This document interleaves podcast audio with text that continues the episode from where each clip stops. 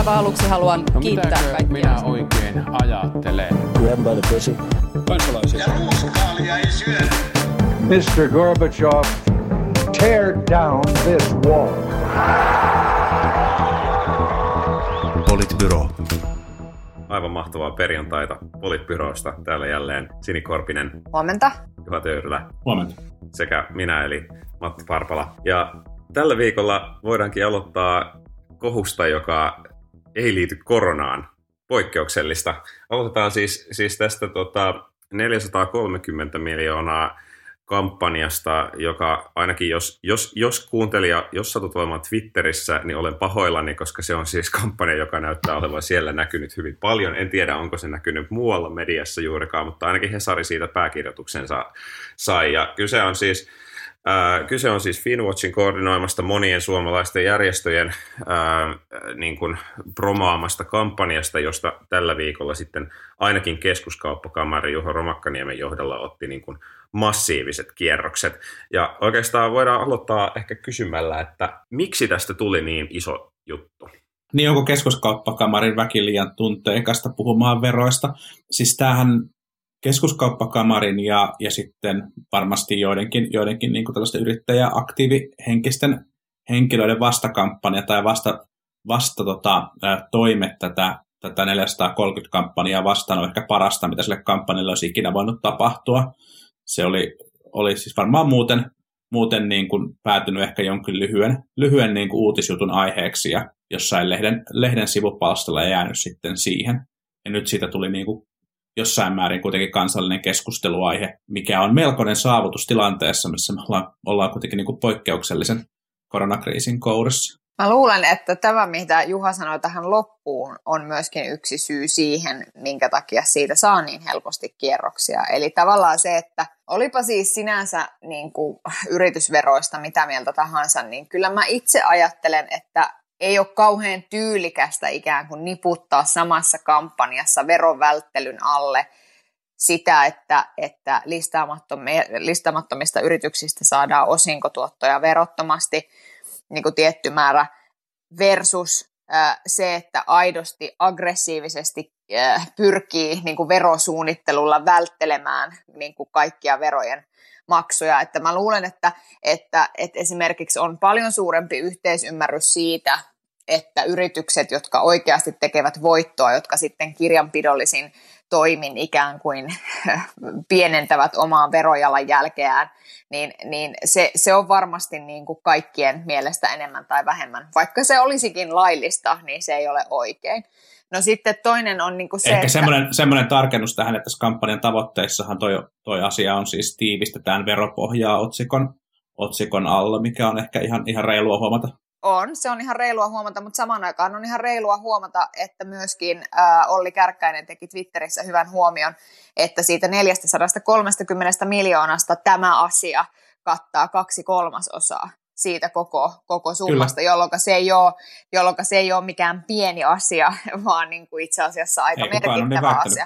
Ei olekaan, mutta että se, että mun mielestä on vaan, että jos kyse on siitä, että sä haluat, että niitä osinkoja ei sieltä enää verovapaasti saa, niin sitten sano se niin versus, että ikään kuin niputat verovälttely, jota me tyypillisesti Suomessa käytetään silloin, kun laillisin keinoin pyritään niin kuin ikään kuin pienentämään sitä omaa verojalanjälkeä. Siitä, tämä on mielenkiintoinen kysymys, että sä nostit myös tämän niin kuin, verovapaat osingot tähän, ja jos siihen niin kuin pureutuu hetkeksi, niin se verovapaat osingot on niin kuin huomattavan iso summa niin kuin meidän, tai se, että mikä se vaikutus kokonaisuudessaan on, niin siinä puhutaan vissiin tyyli jostain 1,5 miljardista, 2 miljardista eurosta, ja se koskee niin kuin yli 300 000 suomalaista.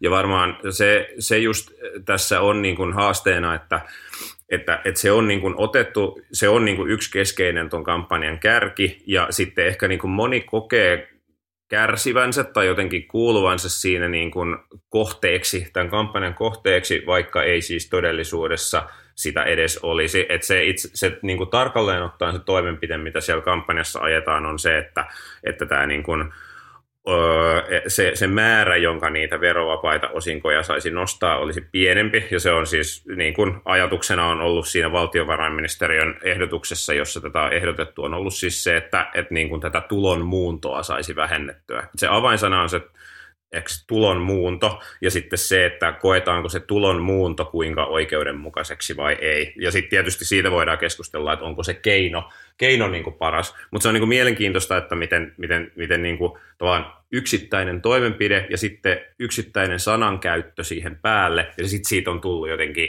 niin kuin massiivinen kysymys, jossa me itse asiassa ei nyt keskustella siitä, että onko se tulon muunto hyvä vai huono asia, ja mikä toimenpide olisi oikea siihen puuttumiseen. Näin just, ja siis mun mielestä siis on niin kuin, että varmaan tietyllä tavalla voi ajatella, että se on ollut tämän kampanjan niin kuin viestinnällinen stiplu, että se verovälttelytermi on ollut niin keskeisessä osassa siitä. Mä oon niin kuin siis samaa mieltä, vaikka tuossa äsken niin kuin Sinin kanssa väittelinkin, ja mä ymmärrän jossain määrin sitä yrittäjäväen niin kuin tuottumusta, mutta kyllähän tässä on keskusteltu nyt niin kuin vähän niin kuin kaikesta muusta ja retoriikasta ja siitä, että saako puhua puoluepoliittisista asioista ja kuka saa ottaa kantaa mihinkin sen sijaan, että tämä keskustelu olisi ollut itse asiassa näissä niin kuin kampanjan niin kuin aiheissa ja toimenpideehdotuksissa, ja se on ollut aika harmillista. Niin, mutta kyllä mä sitten, siis se, että tässä ajassa, koska se toinen asia liittyy siis sen lisäksi, että sä niputat tavallaan valtavan määrän ihmisiä ikään kuin sen tosi tosi negatiivisen verovälttelytermin alle, mikä on... Niin missä näin on niputettu? Nyt niin kuin, tavallaan, siis niin kuin, että jos se kampanja niin kuin itse ilmoittaa, että heillä on monia eri tavoitteita ja osa on niin kuin veropohjan tiivistäminen ja yksi on kansainvälisen verovälttelyn suitseminen, niin missä tämä niputtaminen on tehty? Siis se niputtaminen tapahtuu siinä, että ikään kuin sä puhut siitä, että 430 miljoonaa € on se, jos niin kuin verovälttelylle pistettäisiin stoppi. Missä näin on sanottu? Koska tämä kampanja ei ole mun mielestä sanonut noin. Se on sen kampanjan etusivulla, on kolmas lause, mikä se kampanja kertoo etusivulla, että Suomi menettää joka vuosi yli 430 miljoonaa € verotuloja verovälttelyn seurauksena. Kyllä, no siinä se on sanottu, se on totta. Okei, korjaan. Se on ihan totta, ja tämä niputtaminen on kyllä väärin. Se on totta. Kyllä. Koska kuten sanottua, niin 2/3 tuosta summasta tulee siitä.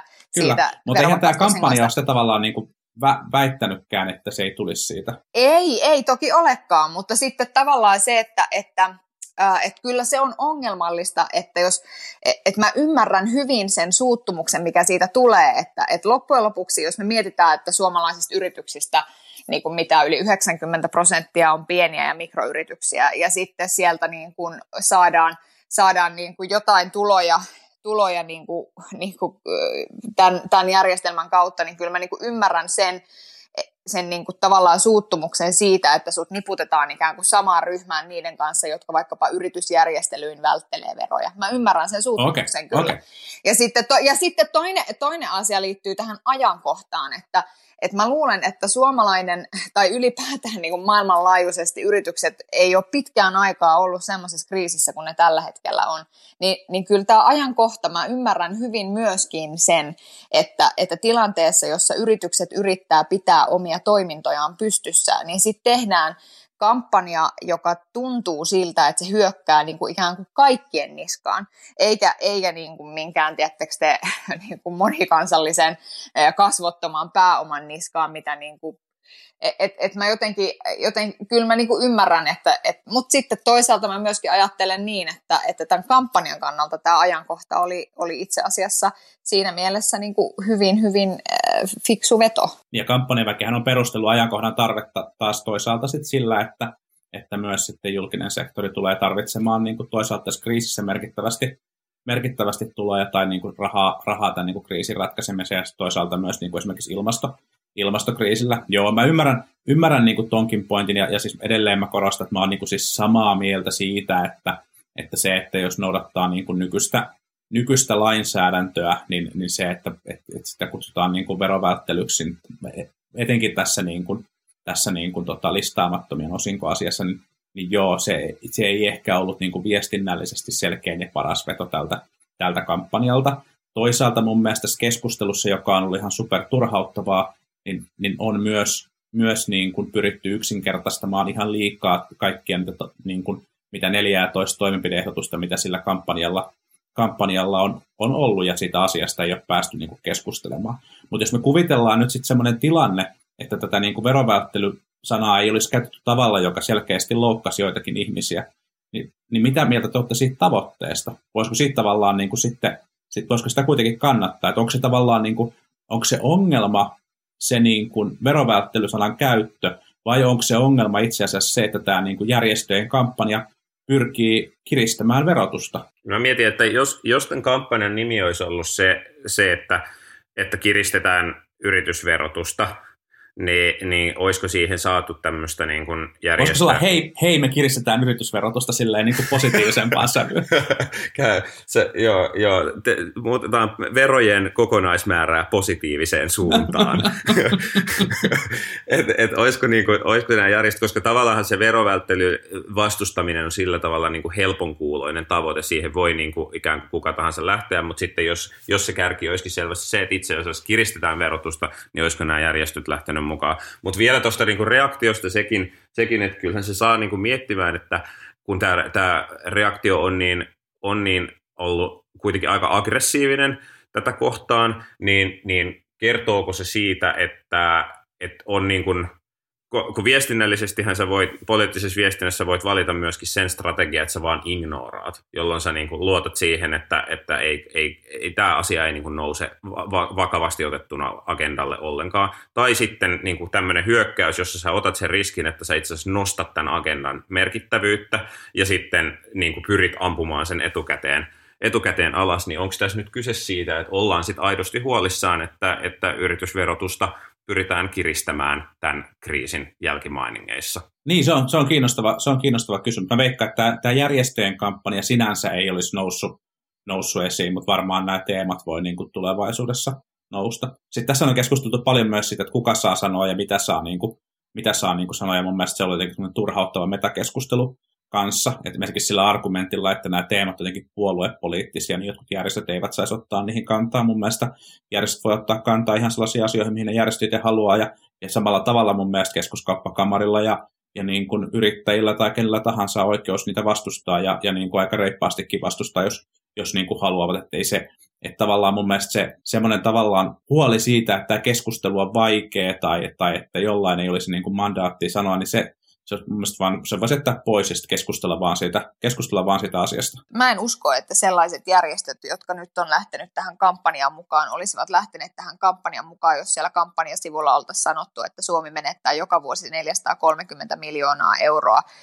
liian kevyen yritysverotuksen seurauksena. Mä en usko, että ne olisi lähtenyt, koska verovälttely on terminä sellainen, joka me yhdistetään aggressiiviseen verosuunnitteluun ja erilaisiin niin kuin yritys- ja kirjanpidollisiin järjestelyihin turvattuun tavallaan mahdollisimman pieneen maksettuun veromäärään.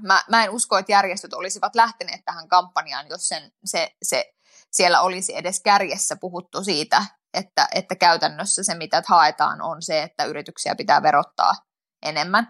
Ja sitten, no siis mulle on sinänsä ihan se ja saatanan sama, että mihin nämä järjestöt, jotka tavallaan ovat tässä mukana, ovat lähteneet mukaan. En mä ole jäsenenä missään niistä, ja eikä niiden niin kuin toiminta sillä tavalla. Tai että mä jotenkin itse ajattelen, että musta esimerkiksi, jos joku Syllin jäsen, joita ovat siis kaikki yliopisto-opiskelijat tavalla tai toisella, niin jos he kokee, että tämä järjestö ei tee niitä asioita, joita sen pitäisi tehdä, niin se on niinku oikeutettua kritiikkiä, koska ne on niinku jäsenistöä, ja sitten ne voi käydä keskustelua keskenään siitä, että oliko tämä niinku fiksua vai ei. Mutta musta niiltä järjestöiltä tavallaan on ollut vähän naivia niinku se, että sä sanot, että no mä lähdin tähän kampanjaan mukaan sen takia, että me tarvitaan lisää rahaa luonnonsuojeluun, tai mä lähdin tähän kampanjaan sen takia, että me tarvitaan lisää rahaa koulutukseen, tai että tavallaan sä niin kuin katot sitä puhtaasti siitä sun omasta vinkkelistä, koska sitten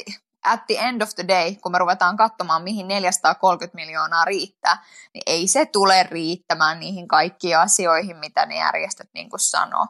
Että se on niin kuin musta vähän niin kuin ikään kuin naivi perustelu, että sit jos sä oot oikeasti sitä mieltä, että nämä asiat, mitä tässä kampanjassa pitää tehdä, niin ne on niin kuin sellaisia asioita, jotka pitäisi oikein tehdä, niin so be it. Mutta mä en usko, että nämä järjestöt, mä en usko esimerkiksi, että Syl tai World Vision olisivat lähteneet kampanjaan, jos se olisi se kolmas lause siellä niin, että 430 miljoonaa euroa menetetään liian kevyen yritysverotuksen myötä. No, mä olen siis samaa mieltä siitä, että järjestöjen jäsenillä ehdottomasti on niin kuin oikeus ja tarvittaessa syytäkin kritisoida järjestöjen toimintaa, ja mun mielestä siis totta kai kaikilla muillakin on siihen niin kuin edelleen niin kuin oikeus ja mahdollisuus. En mä niin kuin sitä epäile ollenkaan, ja on varmasti myös ihan totta, että niin kuin se 430 miljoonaa ei suinkaan riitä niin kuin kovin pitkälle, se on myös ihan totta. Mutta en mä nyt ehkä nyt pitäisi näitä järjestöjä jotenkin niin naivena, ettei ne ymmärtäisi, mihin ne on niin kuin lähtenyt mukaan. Mä veikkaan, että ne on aika tarkkaan miettinyt sen, että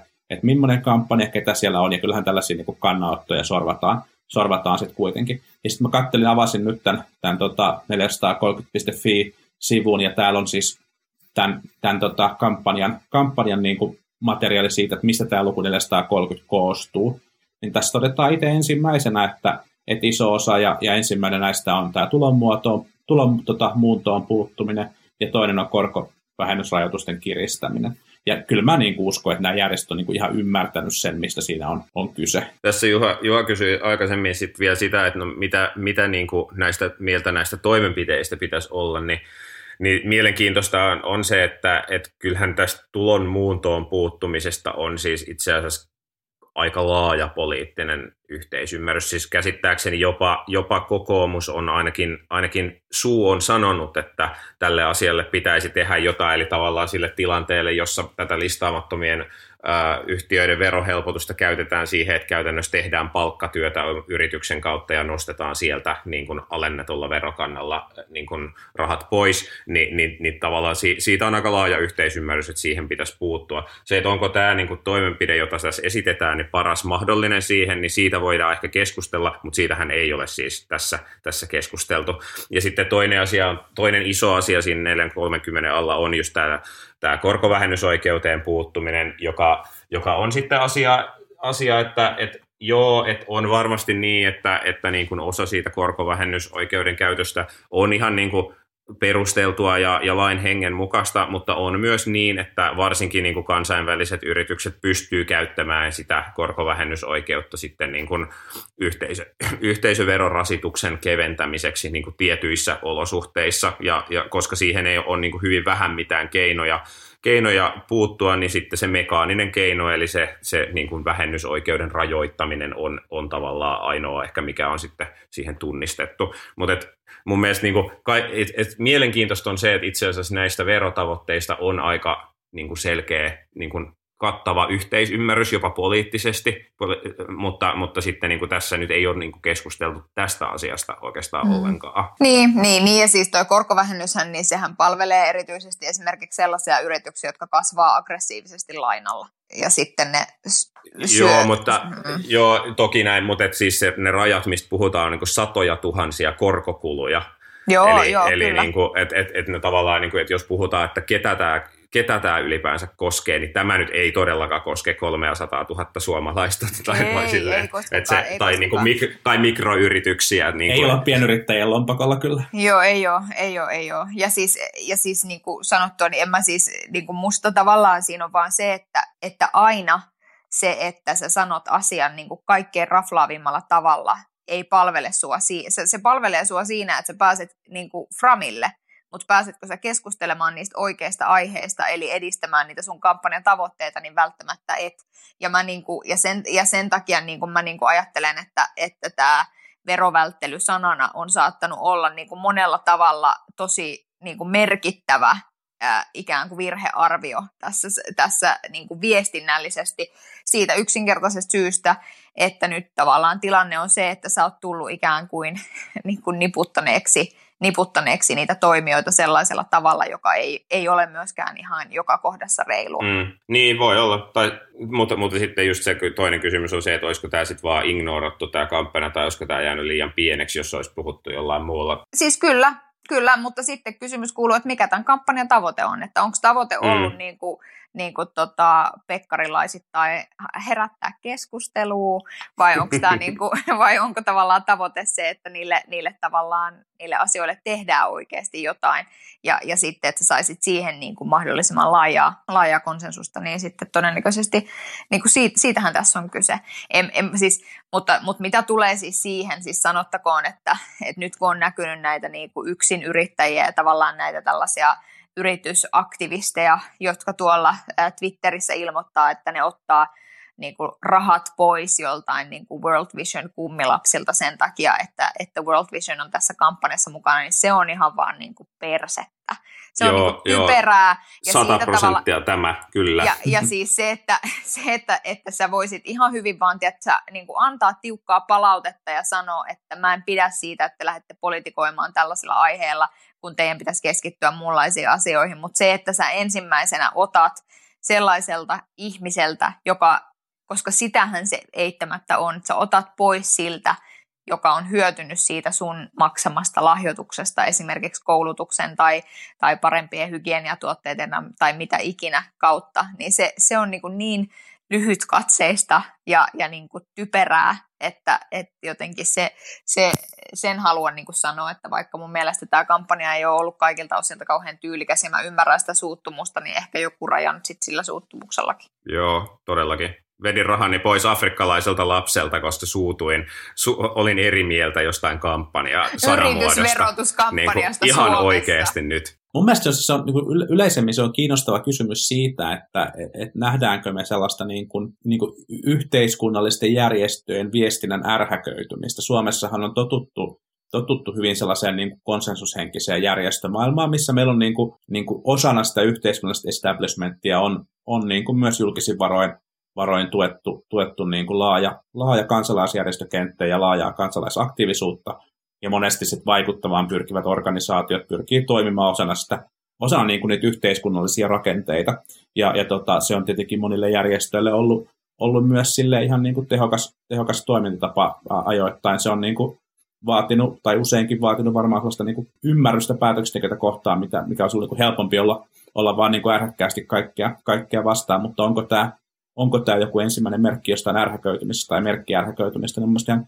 kiinnostavaa, koska mä oon kyllä siis silleen samaa mieltä Sinin kanssa, että jos itse olisi ollut laatimassa tota kampanjan viestintää, niin kun tämän nettisivua katsoo, niin varmaan olisin miettinyt siihen niin kuin muita sanoja sen verovälttelyn ohella, jotta olisi pystynyt sitä ainakin tavallaan sanomaan, että no tämä menee tämän kategorian alle ja tämä menee tämän kategorian alle. Mutta mä vähän veikkaan, että tässäkin on ehkä niin kuin vähemmän sitten tietoista ajatusta kuitenkin taustalla kuin mitä ajatellaan, että mä veikkaan, että se termit kuulostaa ja tuntuu eri ihmisille vähän erilaisilta, ja se voi olla tässä niin kuin yksi vaikutustekijä. Ja huomionarvosta on se, että kukaan poliitikkohan ei ole puuttunut oikeastaan tähän tai tarttunut tähän keskusteluun tai mahdollisuuteen oikeastaan ollenkaan, niin kuin varmaankin sen takia just, että ei ehkä annetaan ehkä tämän pölyn nyt laskeutua ennen kuin... Eikö ministeri Harakka mun mielestä taisi... No, ministeri okay. Harakka. No, hän ei pelkää paskamyrskyjä, se on kyllä tullut selväksi.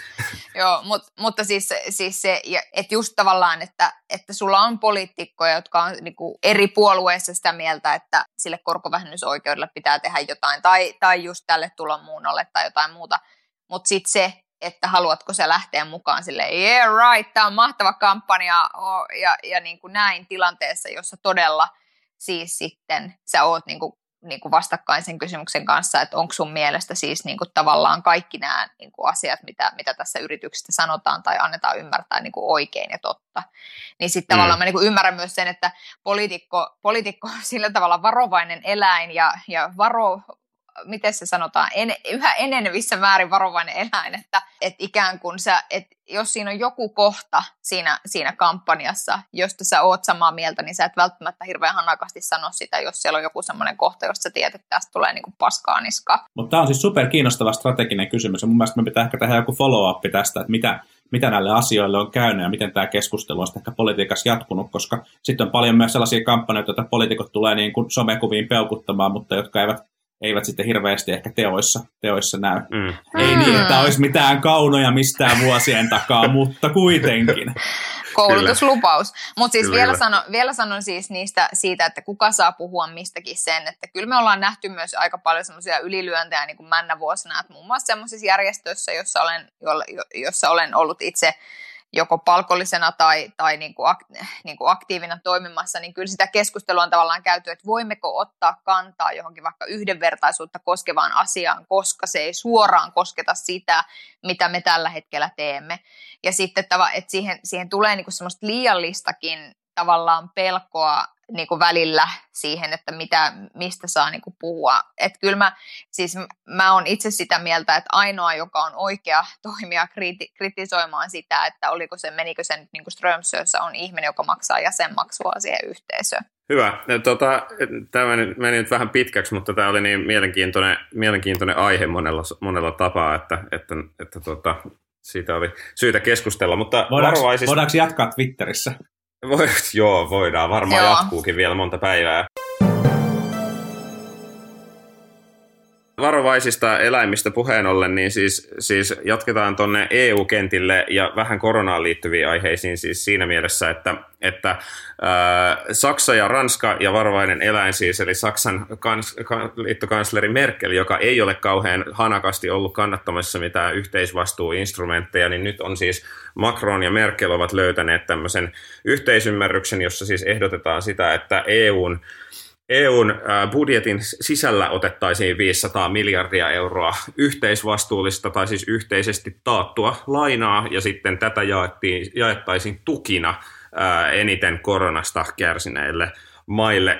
Ja siis tämä ehdotus on niin kuin poikkeuksellinen muun muassa siis sen takia, että Saksa ei ole aikaisemmin ollut valmis lähtemään mihinkään tämän tyyppisiin järjestelyihin. Ja tämä Suomessa ei ole vielä hirveästi näkynyt tämä keskustelu, mutta siis Halla-aho esimerkiksi on jo tässä ehtinyt lausumaan, että Suomen pitäisi erota eurosta niin kuin tässä tämän niin kuin ehdotuksen jälkimainingeissa. Ja tästä varmaan tullaan keskustelemaan vielä jonkun verran Suomessakin ehkä, jos niin kuin media jaksaa tätä asiaa nostaa. Tässähän on tietysti kyse vaan vajaasta 10 miljardista eurosta, ettei tämä nyt sillä tavalla mikään iso summa Suomelle on, mutta kuitenkin. Ja EUn toimintalogiikan muuttamisesta. Niin, ja EUn toimintalogiikan. Mutta siis, että meillä on kuitenkin nämä ravintoloiden aukioloajat ja muut niin kuin tärkeimmät asiat tässä vielä aiheena, mistä niistäkin muuten puhutaan vielä tänään. Joo, musta on niinku kiinnostavaa se, syvä että... Syvä huokaus. No siis mun mielestä tämä, mitä EU ja Ranska nyt yrittää, on vaan tavallaan parasta, mitä EUn tulevaisuuden kannalta voidaan tehdä. Siis, että ei ole järkeä siinä, että me ollaan joskus aikaisemminkin keskusteltu siitä, että silloin kun me keskusteltiin niistä, oliko ne silloinkin vihreällä ehdotuksia ne ikään kuin. Vihreällä ehdotti sitä lainojen leikkaamista tai ikuiseksi näin muuttamista. Niin tavallaan se, että kun puhutaan sellaisista toimenpiteistä, joilla pyritään siihen, että se railo niin kuin NS-vauraan pohjoisen ja niin kuin köyhän etelän välillä ei kasva hillittömän isoksi, mikä uhkaisi pitkällä tähtäimellä ihan oikeasti koko Euroopan yhtenäisyyttä niin kuin vielä yhdeltä rintamalta, jos tämä arvorintama ei niin kuin riitä ihmisille. Niin en mä tiedä, siis musta tämä on niin kuin ihan järkevä ehdotus niin kuin siinä tilanteessa. Nyt sitten tietysti on jännä nähdä, että miten esimerkiksi kokoomuksessa positioidutaan tavallaan suhteessa tähän, koska esimerkiksi kansanedustaja Heikki Vestman jokin aika sitten twiittasi, siis puhui tavallaan tämmöisistä vanhoista hansamaista, jotka ovat talouskurimaita, ja sitten etelän niin kuin holtittomat valtiot, ja Suomi on kohti konkurssia menossa ja kaikkea, että jotenkin... Tuoreita narratiiveja siis. Joo, kyllä todella. Joo, ja sitten mä olin jotenkin silleen, että aivan, että holtiton Saksa. Sehän se on se kaikkein holtittomin maa, mikä me yleensä Euroopan unionista keksitään. Että on tosi kiinnostavaa nähdä, että miten kokoomus ikään kuin tämän kysymyksen ympärille positioituu sen takia, että kokoomus on kuitenkin perinteisesti ollut tosi Eurooppa-myönteinen, siis Eurooppa-myönteisin puolue, mitä tästä maasta on niin kuin löytynyt. Että jännittävää nähdä sekin. Niin siis paitsi, että tätä talouden kriisi uhkaa EUn yhtenäisyyttä, niin ennen kaikkea uhkaa Saksan saatavia sieltä etelästä, mikä tässä varmaan näkyy myös taustalla osittain. Mutta ehkä tähän voi niinku kehua kahta tahoa, jota harvoin harvoin kehun nimittäin perussuomalaisia ja Ranskaa. Ehkä perussuomalaisille ensimmäisenä kehut siitä, että vaikka tässä eittämättä on tilanne, joka heidän kannattaa myös poliittisesti hyödyntää, niin Jussi Halla-aho puhuu ihan asiallisesti, ihan oikeasta asiasta siinä tilanteessa, missä vielä hallitus on kommentoinut lähinnä, että kommentoidaan sitten, kun tulee joku konkreettinen ehdotus, eikä esimerkiksi hallituspuolelta halua lähteä tähän keskusteluun aika ymmärrettävistä syistä, mutta kuitenkaan eivät ole halunneet lähteä, vaikka just niin kuin Matti kuvasi, niin kyseessä on todella merkittävä ja iso kysymys. Ja sitten Ranskalle kehut siitä, että kyllähän tässä nyt Ranska on onnistunut osaltaan myös sitten niin kuin ilmeisesti Saksaa liikuttamaan siihen suuntaan, että ollaan niin kuin luomassa jotain sen kaltaista uutta mekanismia, jota EU:ssa ei ole vielä nähty, joka tämän kriisin kautta potentiaalisesti syventää pidemmälläkin tähtäimellä ihan merkittävästi niin kuin EU:n toimintatapoja ja sitä EU-integraatiota. Tämä on toki niin kuin spekulaatiota, mutta se on kiinnostavaa nähdä, että jos niin kuin klisee kuuluu, EU kehittyy kriisiensä kautta, niin minkälainen EU me nähdään tämän kriisin niin kuin toisella puolella, ja itse tietenkin toivon, että se on niin kuin syvemmin integroitunut EU, ja siinä on, niin kuin, siinä on tässä se, tai se potentiaali on niin kuin tässä ehdotuksessa osittain. Juha pohti aikaisemmin tällä viikolla, että mikä on saanut Saksan muuttamaan kantaansa, ja yksi asia, mikä niin kuin on tullut esiin, niin on se, että nyt jos EU jakaa niin kuin vielä enemmän rahaa jäsenmaille, niin yksi mahdollisuus olisi tietysti tässä kohtaa, että kiristettäisiin niitä kriteereitä, eli siis esimerkiksi vaadittaisiin jotain finanssipoliittisia toimia sitten vastineeksi, että yksi asia, mikä saattaisi olla tässä taustalla, olisi joku tämmöinen niin kuin kontrollin lisäämisen pyrkimys, mutta että se niin kuin, tosiaan se ehdotus, että mikä se tarkalleen ottaen tulee olemaan, niin marssijärjestys on siis se, että komissio tekee tästä asiasta oman ehdotuksensa sitten, oliko se ensi viikolla jo tähän niin kuin rahoituskehykseen liittyen, ja siinä sitten saadaan vähän lisää yksityiskohtia tästä aiheesta. Ja siis mä oon myös siitä samaa mieltä, että siinä vaiheessa, kun jos niin kuin EU:ssa lisätään tämän tyyppisiä niin kuin yhteisvastuullisia rakenteita EU-talouteen, niin tarvitaan kyllä myös niin kuin selkeämpiä, konkreettisempia ja sanktioitavia yhteisiä pelisääntöjä. Eli meillä ei voi olla munkaan mielestä sellaisia rakenteita, missä me jaetaan, tai niin kuin yhteisesti kannetaan vastuuta eri niin kuin jäsenvaltioiden taloudesta jollain rakenteilla, mutta sitten ei ole mitään keinoa puuttua siihen taloudenpitoon. Se ei ole kestävä rakennelma missään mielessä. Niin, ja sitten tietysti sekin, että sen lisäksi, että onko kestävää se, että me yhteisistä varoista tavallaan tai yhteisvastuullisesti tuetaan taloudellisesti tiettyjä maita, niin samaan aikaan kun puhutaan tästä taloudenpidosta, niin ei mun niin kuin sydäntä kauheasti lämmittäisi tällä hetkellä olla millään tavalla tukemassa vaikkapa Unkarin tai Puolan taloutta. Että ikään kuin, että mitä ne on sitten ne pelisäännöt, mihin sitoudutaan ja niin kuin mitä se sitten oikeasti tarkoittaa, niin...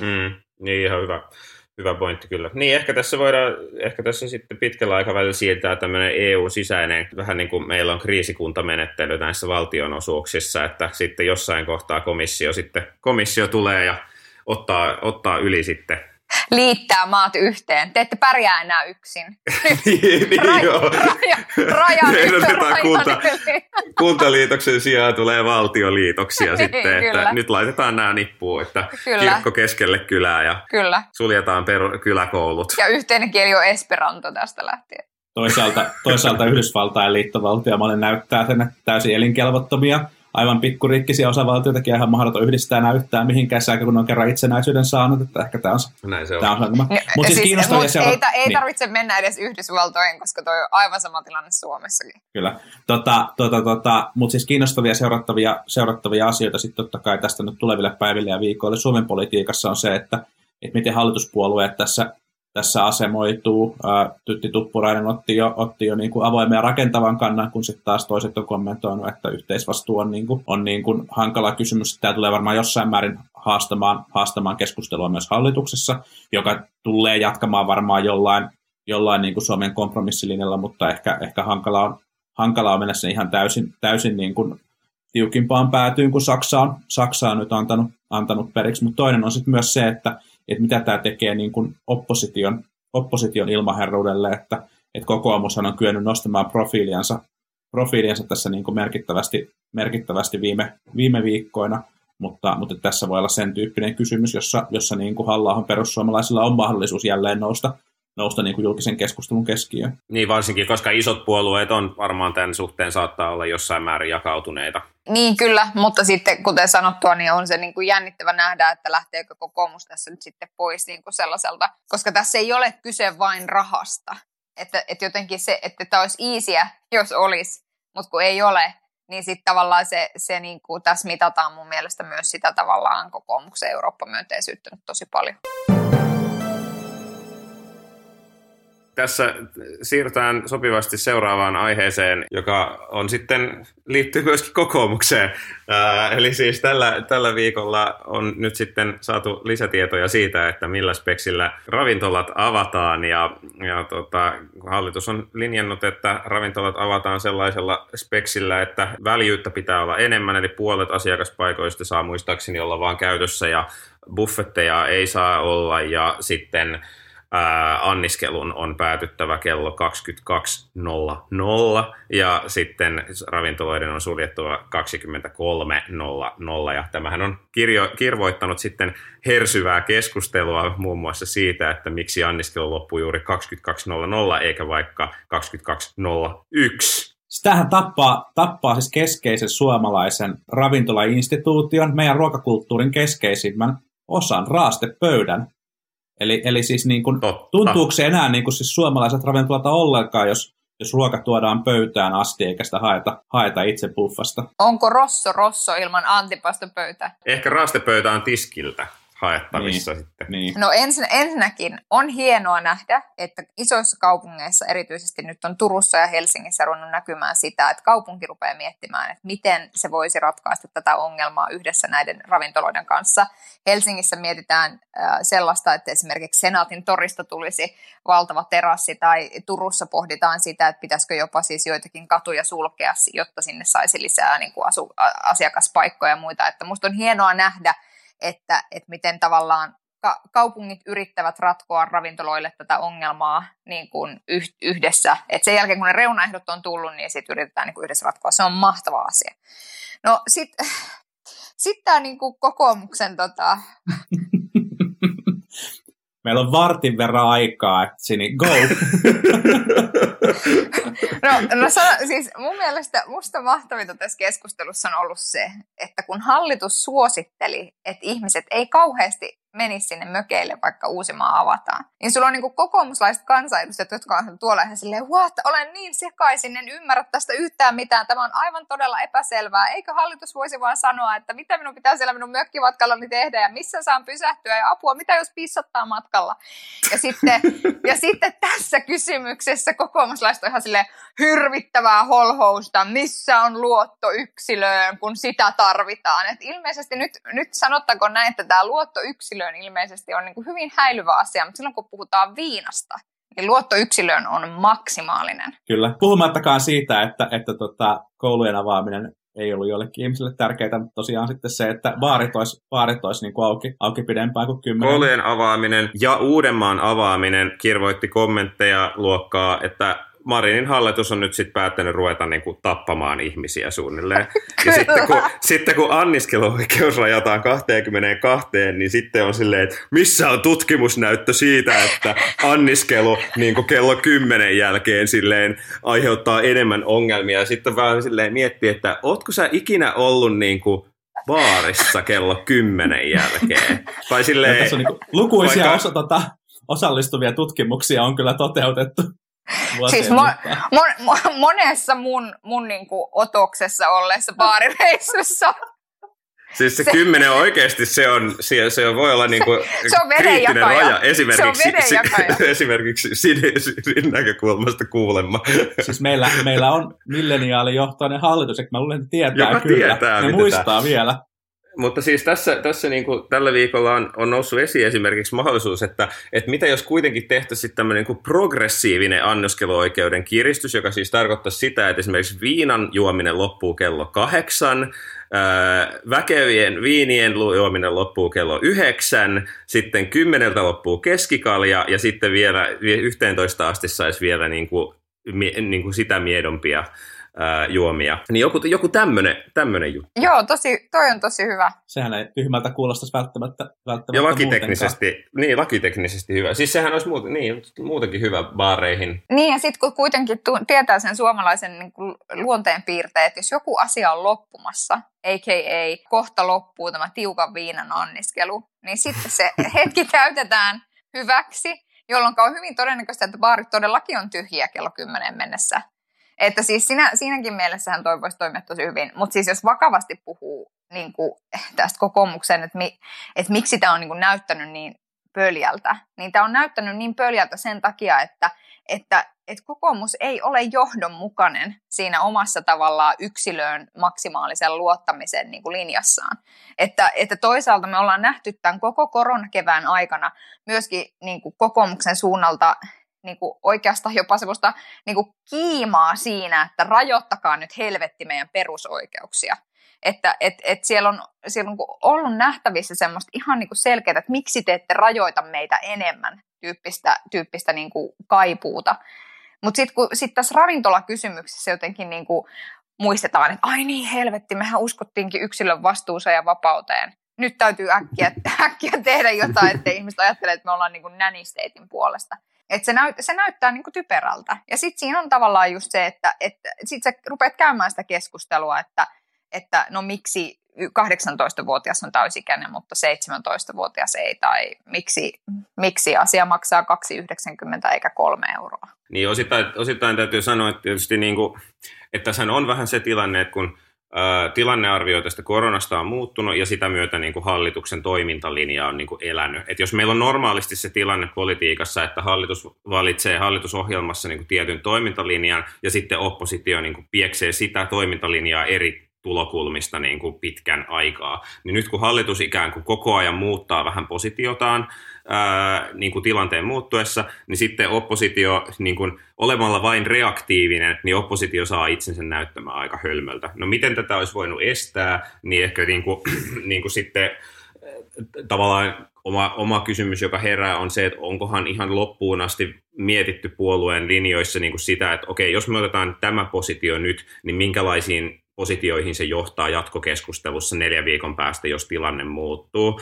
Okei, niin kuin, että tämän niin kuin pohdinnan käyminen olisi varmasti ollut niin kuin lähes yhtä hankalaa kuin se, että miten hankalaa hallituksen on ollut miettiä niin kuin oikeanlaista viestintä- ja toimintastrategiaa tähän kriisiin, mutta että tavallaan tämän niin kuin tilanteen johdosta me nähdään, että opposition toiminta on niin kuin pikkasen epäjohdonmukaisen näköistä. Ja toki tähän vaikuttaa tietenkin vielä sit sekin, että kokoomuksella on monta kansanedustajaa, jotka kommentoivat asioita eri vaiheissa. Että siinä, missä ehkä tavallaan puolueessa saattaa ajatella jotain niin kuin jonkun niin kuin oman strategian tai oman linjauksen mukaan, mitä kokoomuskin ilmeisesti on kuitenkin tässä niin kuin eri vaiheissa tehnyt, niin sitten se, että mitä asioita eri kansanedustajat poimii. Ja sitten kun tämä baariasia nyt on niin suuri asia medialle myös, niin ne sitten totta kai niin kuin nousee ne kansanedustajien kommentit helposti nähtäviin. En ota tällä tietenkään mitään kritiikkiä pois niistä hölmöilyistä, mutta tämä niinku aiheuttaa sitä epäkoherenttiota myös siihen niinku kokoomuksen linjaan tai viestiin tällä hetkellä. Mutta siinä sitten näkyy tavallaan, että ei se aina ole noin niinku mennyt, että kyllä usein niinku on tai jotenkin mä niinku kuvittelisin, että olisi helpompaa, että pyrittäisiin niin kuin siinä viestintäasiassa tiivistämään niin kuin rivejä ikään kuin sen puolueyhteisön kesken, että mitä tapahtuu puoluetoimistolla suhteessa eduskuntaryhmän kansliaan, suhteessa eduskuntaryhmään, suhteessa puoluevaltuustoon ja niin edelleen. Että tavallaan, että se on hankalaa ja se muuttuu koko ajan hankalammaksi, koska tämä viestintäympäristö on tämmöinen, mutta että ei se niin kuin mahdotonta ole. Mutta sitten vielä mitä ylipäätään tulee niin kuin tähän ravintolapakettiin, nyt jos niin kuin jättää sen kokoomuksen siitä niin kuin veksi, niin sen takia mä pidän tosi tärkeänä sitä, että nyt paikallistasolla mietitään näitä ikään kuin ratkaisuja, joilla ravintolat pystyvät saamaan lisää asiakkaita itselleen ja laajentamaan niitä tiloja sen takia, että kyllä se niin kuin ravintola, tavallaan Maran esittämä kritiikki tai ravintolayrittäjien esittämä kritiikki kritiikki siitä, että tämä tavallaan on niin kuin ehkä tyhjää parempi, mutta käytännössä tarkoittaa sitä, että tulot voivat olla vain noin puolet siitä, mitä ne normaalisti on, mutta kuitenkin niin kuin sitten menot niin kuin ovat edelleen niin kuin olemassa ja sä et pääse niin kuin niitä menoja vetämään siihen puolikkaaseen, koska sä edelleen maksat täyttä vuokraa ja niin edelleen ja niin edelleen. Et voi välttämättä pyörittää keittiötä puolella henkilökunnalla ja niin edelleen.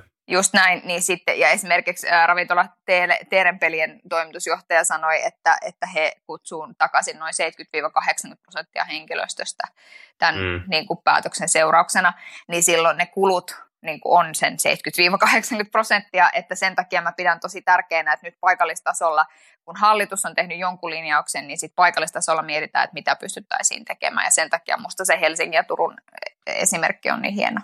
Näin kyllä, ja sitten on niin kuin todettava, että todennäköisesti vielä suurempi haaste tulee olemaan se, että lähteekö ihmiset liikkeelle, vaikka me päivittäin saadaan kuulla kaikkia hassuja tarinoita Yhdysvalloista, jossa tämä niin kuin koko koronakriisi-asia on politisoitunut ihan kummallisella tavalla, niin sielläkin kuitenkin valtaosa ihmistä pysyy tällä hetkellä kotona ja välttelee julkisia paikkoja, välttelee ravintoloita, välttelee kauppoja.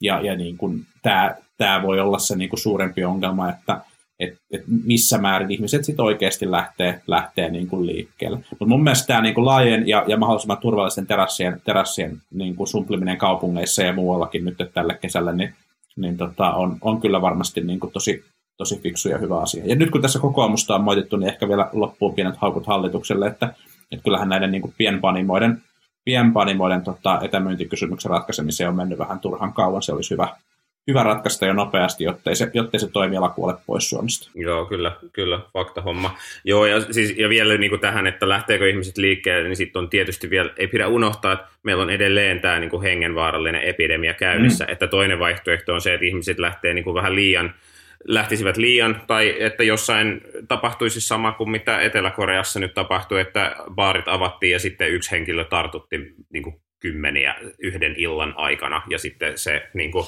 että tämmöinen on ihan täysin mahdollista meilläkin, ja sen takia niin kuin varovaisuus on edelleen kyllä tarpeen. Mutta saanko kehua vielä, mutta siis, koska yksi asia, joka myös helpottaisi puolueita, siis oppositiopuolueita sen lisäksi, että sä mietit vähän, että mitä tavallaan nyt sanottu asia voi, miltä se näyttää tulevaisuudessa ja niin edelleen, on myöskin se, että sä mietit proaktiivisesti sitä, että mitä se sitten on se politiikka, mitä me halutaan niin kuin tehdä. Ja siitä pisteet tällä viikolla siis kokoomukselle kyllä, että kokoomuksen niin kuin vihreän elvytyksen paketti ja siis se, että miten siellä lähdettiin aika rohkeastikin linjaamaan esimerkiksi siitä, että turpeelle ei mitään jatkoaikoja, toisin kuin hallituksen sisältä on kuulunut, niin mä olin todella positiivisesti yllättynyt siitä ohjelmasta, ja musta se on sitä tapaa, millä sitä niin kuin johdonmukaisuutta siihen politiikkaan myöskin saa, että sen lisäksi, että sä mietit vaan koko ajan, että mitä taivas varjelle, mitä sieltä hallituksesta tulee, ja sanotaan siihen sitten jotain idioottimaista, mikä ei kannata ole mieleen, niin sitten luodaan itse niitä avauksia. Hyvä kokoomus. Mun mielestä kokoomuksen paketti oli hyvä, mutta tässä turvekysymyksessä täytyy kyllä pikkusen tarttua, koska eikö siis hallitusohjelmassa on, että turpeen käyttö puolitetaan 2030. vuoteen 30 mennessä, ja sitten hallitusohjelmassa lukee, että se käyttö tulee loppumaan 30-luvun aikana muuten kuin huoltovarmuuskäytössä. Ja mä ymmärsin, että tässä kokoomuksen ohjelmassa on siis pyrkimys lopettaa turpeen käyttö kokonaan, ja Saara-Sofia Sireen, joka tässä ilmeisesti ollut vastuuhenkilönä, kommentoi, että vuosi voisi olla esimerkiksi 32, minkä jälkeen sitten kuitenkin huoltovarmuuskäyttökin voisi olla mahdollista. Joo, siis mun mielestä kokoomus on tässä selkeästi ollut ärhäkkäämpi tässä asiassa, ja hyvä niin, syytä se olisi lopettaa, ja hallituksessa on tähän tietenkin niin kuin omat sisäiset vaikeat ristiriitansa, mutta ei nämä konkreettiset linjat mun mielestä ihan hirveän kaukana kyllä toisistaan ole. Siis ei ne mun mielestä, ei siihen mitään hirveän uutta ollut, että ehkä niinku hienoa on se, että luodaan joku tämän tyyppinen linja ja sitten sitoudutaan. Ja siis niinku tavallaan toivomus tietysti on, että kokoomuksen omat kansanedustajat esimerkiksi nyt sitten olisivat sitoutuneita tähän linjaan. Se mua ehkä eniten huolestuttaa, että pysyykö, niinku, pysyykö vankkurit niinku perässä. Yritätkö sanoa, että kokoomuksen tasa-arvo-ohjelmassa oleva esimerkiksi abortin tarveharkintaisuus ei ole liian monen kansanedustajan huulilta lipsahtanut viime vuosina, eikä viime kuukausina? Esimerkiksi. En ole kiinnittänyt huomiota. Joo, kyllä. Mutta siis ihan oikeassa. Ja siis tosiaan, Juha, hyvä korjaus. Siis mun mielestä se tavallaan itsetarkoitus ei ole se, että sä tuot mahdollisimman paljon pöytää erilaisia ehdotuksia kuin hallitus, vaan se, että sulla on tavallaan joku oma linja, jota sä sitten niin kuin ajat. Että toi oli hyvä huomio. Ei mun mielestä siis siinä ollut sinänsä mitään niin kuin maata mullista, vaan aika iso osahan siitä esityksestä oli siitä vaihtoehtobudjetista, minkä kokoomus esitti edellisen kerran, että siis sinänsä, mutta kyllä. Mutta paketti oli hyvä. Siis mun mielestä paketti oli monilta osin hyvä. En osaa arvioida sitä tavallaan niin kuin niitä autoihin liittyvän verotuksen niin kuin oikeita vaikutuksia, mutta jos niillä pystytään uudistamaan meidän autokantaa ja se ei tiputa niin kuin verokertymään, niin voi kuulostaa varsin hyvältä toimenpiteeltä. Kyllä. No niin. Hyvä kokous, hyvä Saara-Sofia. Saatiin melkein tämä neljäskin aihe nyt sitten tässä pikaisesti käsitelty. Mutta nyt laitamme jakson pakettiin, jotta Juha ehtii seuraavaan kokoukseen. Mä suhtaudun näihin kyllä niin kuin nimenomaan kokouksina aina. Juha menee seuraavaan kokoukseen, me muut mennään nukkumaan.